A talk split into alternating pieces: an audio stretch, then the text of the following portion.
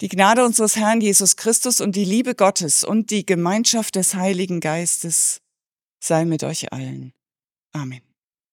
Maria durch einen Dornwald ging ist eins meiner liebsten Adventslieder. Das liegt an der schlichten Melodie, das liegt an den einfachen Worten und das liegt an den geheimnisvollen Bildern. Es ist ein Volkslied nicht mal 200 Jahre alt und ist wahrscheinlich von Frauen und Mädchen an den Türen gesungen worden am Tag der Namensgebung Christi, um ein paar Groschen einzusammeln, eine Art Synemerten singen, nur als Marienlied. Es taucht zum ersten Mal 1850 gedruckt in einer Liedersammlung Geistliche Volkslieder auf, zusammengestellt von August von Haxthausen, einem Gutsbesitzer aus dem Paderbornschen, einem Freund der Gebrüder Grimm und Annette von Droste-Hülshoffs. Wir singen die erste Strophe. Wenn man singt, dann läuft vorm inneren Auge ein Film ab. Man sieht eine junge Frau durch einen Wald voll Dornen gehen. Eigentlich muss sie sich durchkämpfen. Dornen sind spitz und stachelig und tun weh. Ich spüre sofort diese kleinen, fiesen, spitzen Dornen von unserer ähm, Wildrosenhecke vorm Haus. Die bohren sich immer ganz eklig in die Finger und weil man sie nicht sieht, kriegt man sie nicht mehr los. Die sind richtig widerborstig.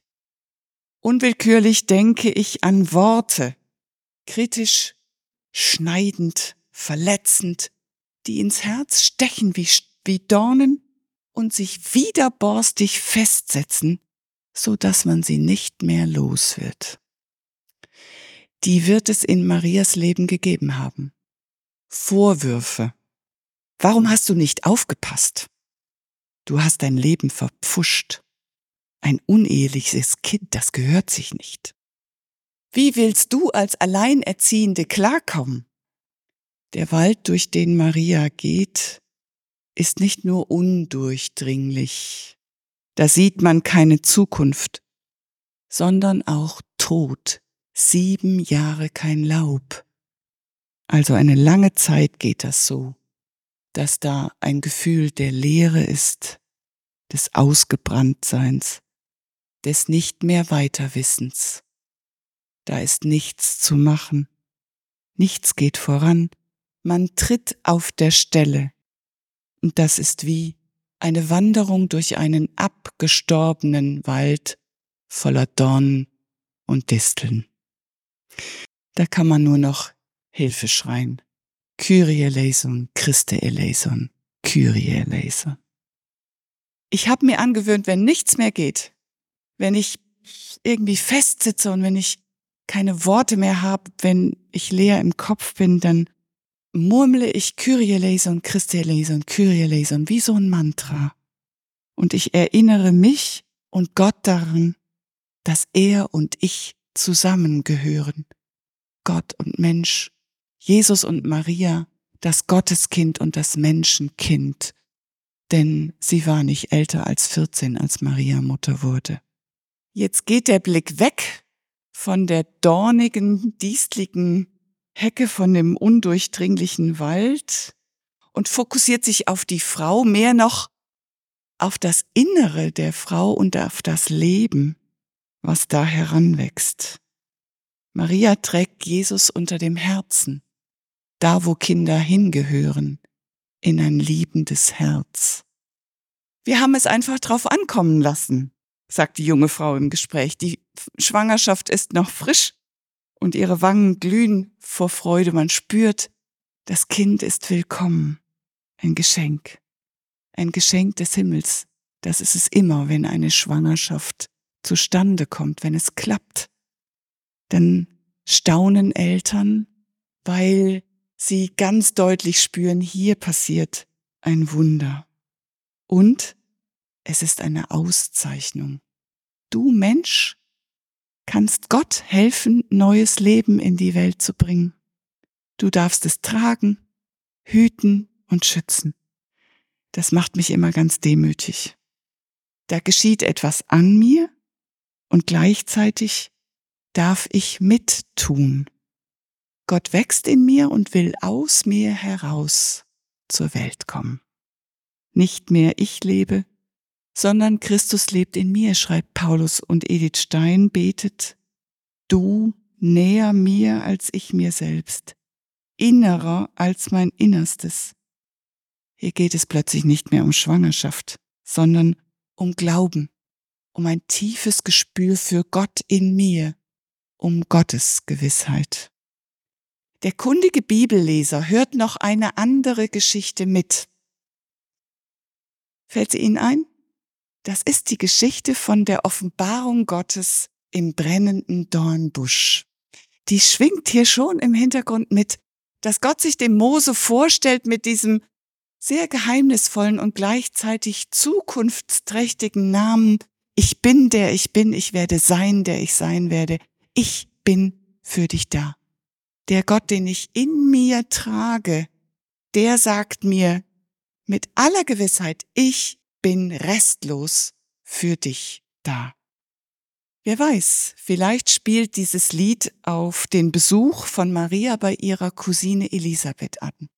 Zwei Schwangerschaften, zwei ungewöhnliche, wunderbare Schwangerschaften. Elisabeth wird schwanger im hohen Alter und auch diese Schwangerschaft ähm, wird durch einen Engel angesagt, ähnlich wie bei Maria. Und diese beiden Frauen sind einander verwandt, es sind Cousinen und in ihrer Schwangerschaft besuchen sie einander, so schreibt es Lukas, und die Jüngere legt auf ihrem Weg zur Älteren eine Distanz von etwa 100 Kilometern zurück.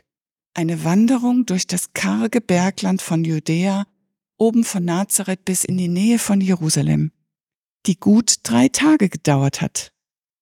Aber der tatsächlich mühsame lange Weg wird ein Bild und ist längst ein Bild geworden für das tagtägliche Unterwegssein im Gestrüpp des Alltags.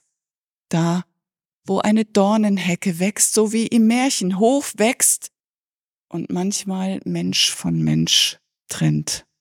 So, dass man sich allein und verloren fühlt und die Botschaft vom nahekommenden Gott, den man in sich trägt und tragen darf, die Rettung darstellt.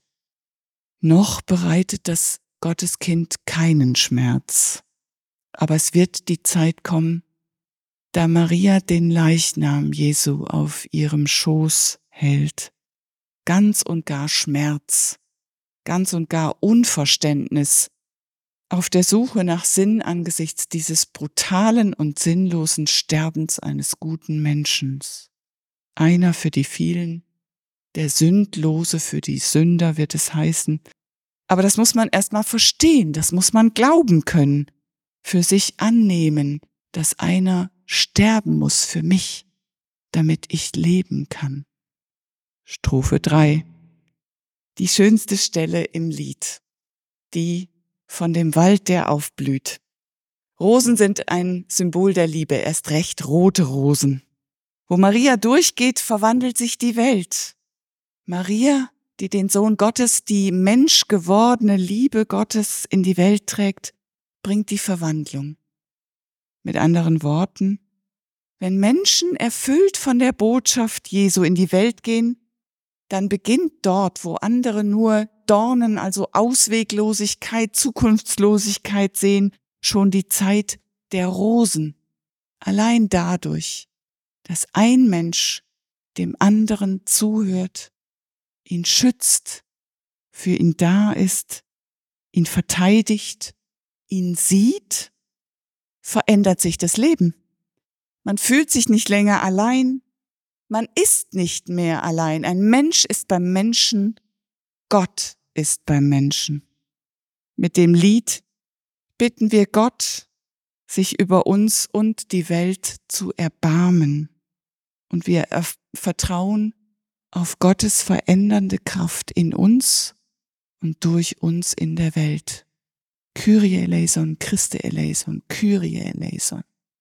Wir holen uns nochmal ein bisschen Kraft in kraftvollen Worten von Martin Luther King, diesem unglaublich mutigen Kämpfer für die Gleichheit aller Menschen. Er hat gesagt, wenn unsere Tage dunkel sind und unsere Nächte finsterer als tausend Mitternächte, so wollen wir stets daran denken, dass es in der Welt eine segnende Kraft gibt, die Gott heißt.